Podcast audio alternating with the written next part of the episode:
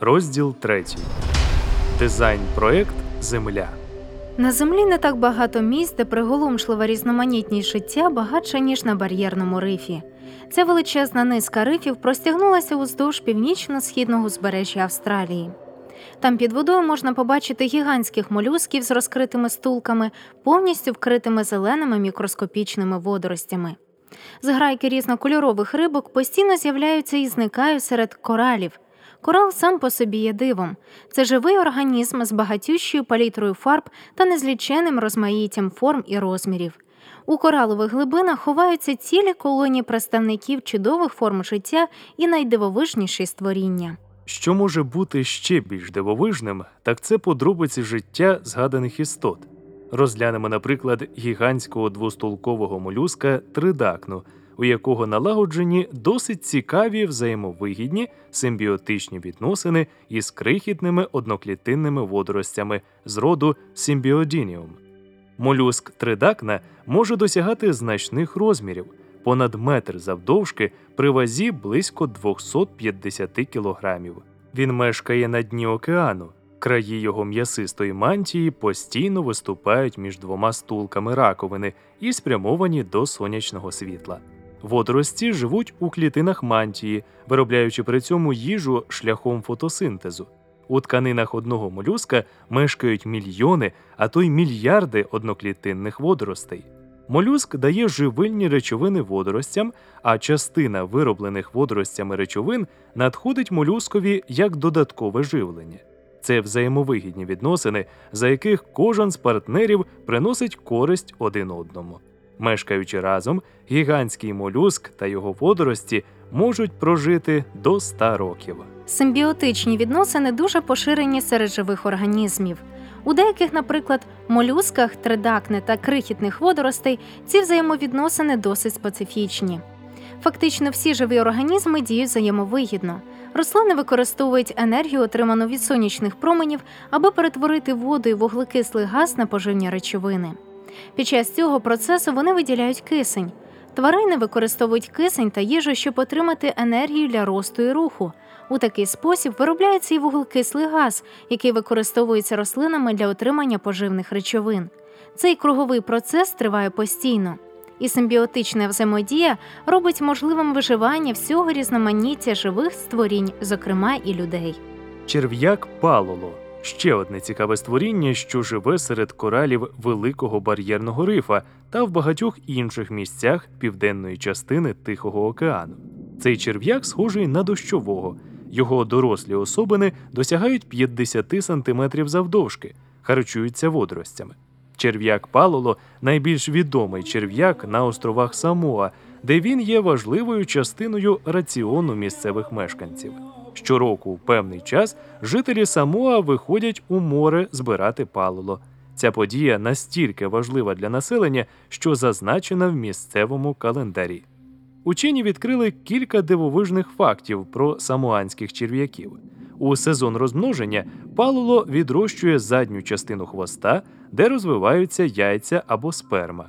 Під час процесу розмноження задній сегмент відривається та переносить яйця до поверхні води, де вони і запліднюються. Майже всі палуло випускають свої яйця в одному місці та в один час. Така точна узгоджена дія особливо вражає. Нерест починається через 7 днів після повного місяця між 8 жовтня і 23 листопада. Цей процес може тривати впродовж 2-3 днів. Пік процесу має свій проміжок часу, який триває близько 30 хвилин під час припливу відразу після опівночі. Якимось незрозумілим чином палоло відчувають, коли настає цей час, і тоді всі вони випускають яйця майже одночасно. Черв'яків так багато, що самоанці спокійно можуть збирати їх для їжі. Для місцевих жителів час масового спливання черв'яків свято, яке так і називається свято палоло. Черв'яки, що мешкають в інших регіонах, можуть спливати в різні місяці, але масове спливання завжди відбувається в певний час і скоординовано. Оскільки всі черв'яки реагують на один і той самий сигнал у своєму середовищі, їхній вид виживає. Птах розміром з ворона відомий як звичайний буревісник, ще одне створіння, яке можна побачити на великому бар'єрному рифі в певну пору року. Буревісники проводять усе своє життя в морі, окрім періоду розмноження. У цей час вони гніздяться в нішах, які самі для себе викопують. Буревісники чудові штурмани. Вони вільно ширяють над океаном, не збиваючись при цьому зі шляху. Птахи, як правило, залишають свої гнізда ще до світанку і повертаються до них уночі. А це означає, що буревісники здатні в темноті знайти не тільки свій острів, а й своє гніздо. Учені досі не можуть пояснити, як вони це роблять. Протягом дня буревісники літають над океаном, харчуючись дрібною рибою та головоногими кальмарами, що плавають біля поверхні води. Приголомшливу здатність цих птахів орієнтуватися в просторі досліджували у Великобританії під час експерименту, коли аналізували властивості малого буревісника. Учені відловили групу птахів, що гніздяться у Великобританії, і одних випустили в Бостоні, США, а інших у Венеції, Італії. Через два тижні обидві групи буревісників повернулися до своїх гнізд у Великобританії. Буревісники, як правило, не літають над сушею, тому факт, що їм вдалося знайти шлях додому, ще більш вражає. Інший представник сімейства буревісникових сірий буревісник, котрий мігрує з вод Антарктики до Каліфорнії, Аляски, Японії і назад, пролітаючи близько 64 тисячі кілометрів на рік. Це справді одне із чудес. Безліч інших створінь також мають здатність подорожувати, долаючи сотні або навіть тисячі кілометрів, а потім повертатися до місця, звідки почали свій шлях. Серед них тихоокеанські лососі, які повертаються туди, де народилися. Морські черепахи можуть долати тисячі кілометрів, подорожуючи між Карибськими островами і островами Атлантичного океану. Мільйони птахів щорічно мігрують у межах Північної та Південної Америки між Європою і Африкою. Міграційний інстинкт та вміння відстежувати своє місцезнаходження впродовж надзвичайно великих дистанцій це чудові властивості земних створінь. Існує безліч інших прикладів надзвичайних властивостей живих створінь, котрі вражають дослідників. Наприклад, світло світлячка, генерація струму електричного сома, здатність кажана орієнтуватися в темряві за допомогою ехолокації, перетворення гусениці на прекрасного метелика та багато іншого. На жаль, ми часто не замислюємося над тим, що сприяє процвітанню життя в нашому світі. У міру того, як учені досліджують Всесвіт, вони дедалі більше розуміють, наскільки унікальним і ретельно продуманим є наш світ. Вони знов і знов переконуються в тому, що для продовження життя умови існування мають точно відповідати певним критеріям, і наша планета дбайливо спроєктована для життя. Організмові для життя необхідна правильно підібрана комбінація умов навколишнього середовища, а це включає в себе відповідне джерело енергії, наприклад, сонячне світло, матеріал для побудови клітин і тканин, поживні речовини, належне середовище для хімічних реакцій, вода та відповідна температура для здійснення цих реакцій. Наука не знає іншого такого місця у всесвіті, крім нашої планети, де було б настільки точне поєднання усіх чинників для підтримання життя. Сонячне світло забезпечує енергією живі організми. Деякі бактерії отримують енергію завдяки хімічним реакціям, які відбуваються на глибині моря, але це лише винятки. Сонячне світло таке буденне явище, що ми рідко звертаємо на нього увагу, але наскільки воно важливе. Світло це форма енергії, названа електромагнітним випромінюванням. Сила такого виду енергії досить різноманітна. Один із видів випромінювання, зокрема гама промені, має таку велику потужність, що з легкістю може знищити життя. Інші ж види енергії, наприклад, радіохвилі, дуже слабкі. Вони не здатні забезпечити необхідну для життя енергією.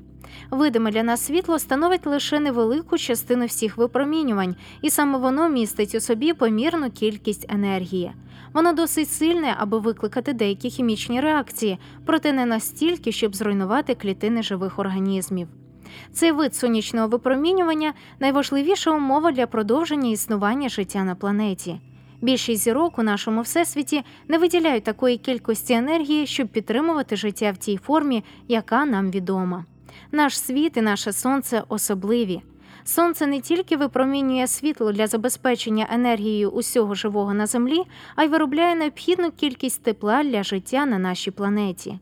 Температура Землі визначається теплом, що надходить від сонця, відстанню від Землі до сонця і здатністю планети утримувати тепло.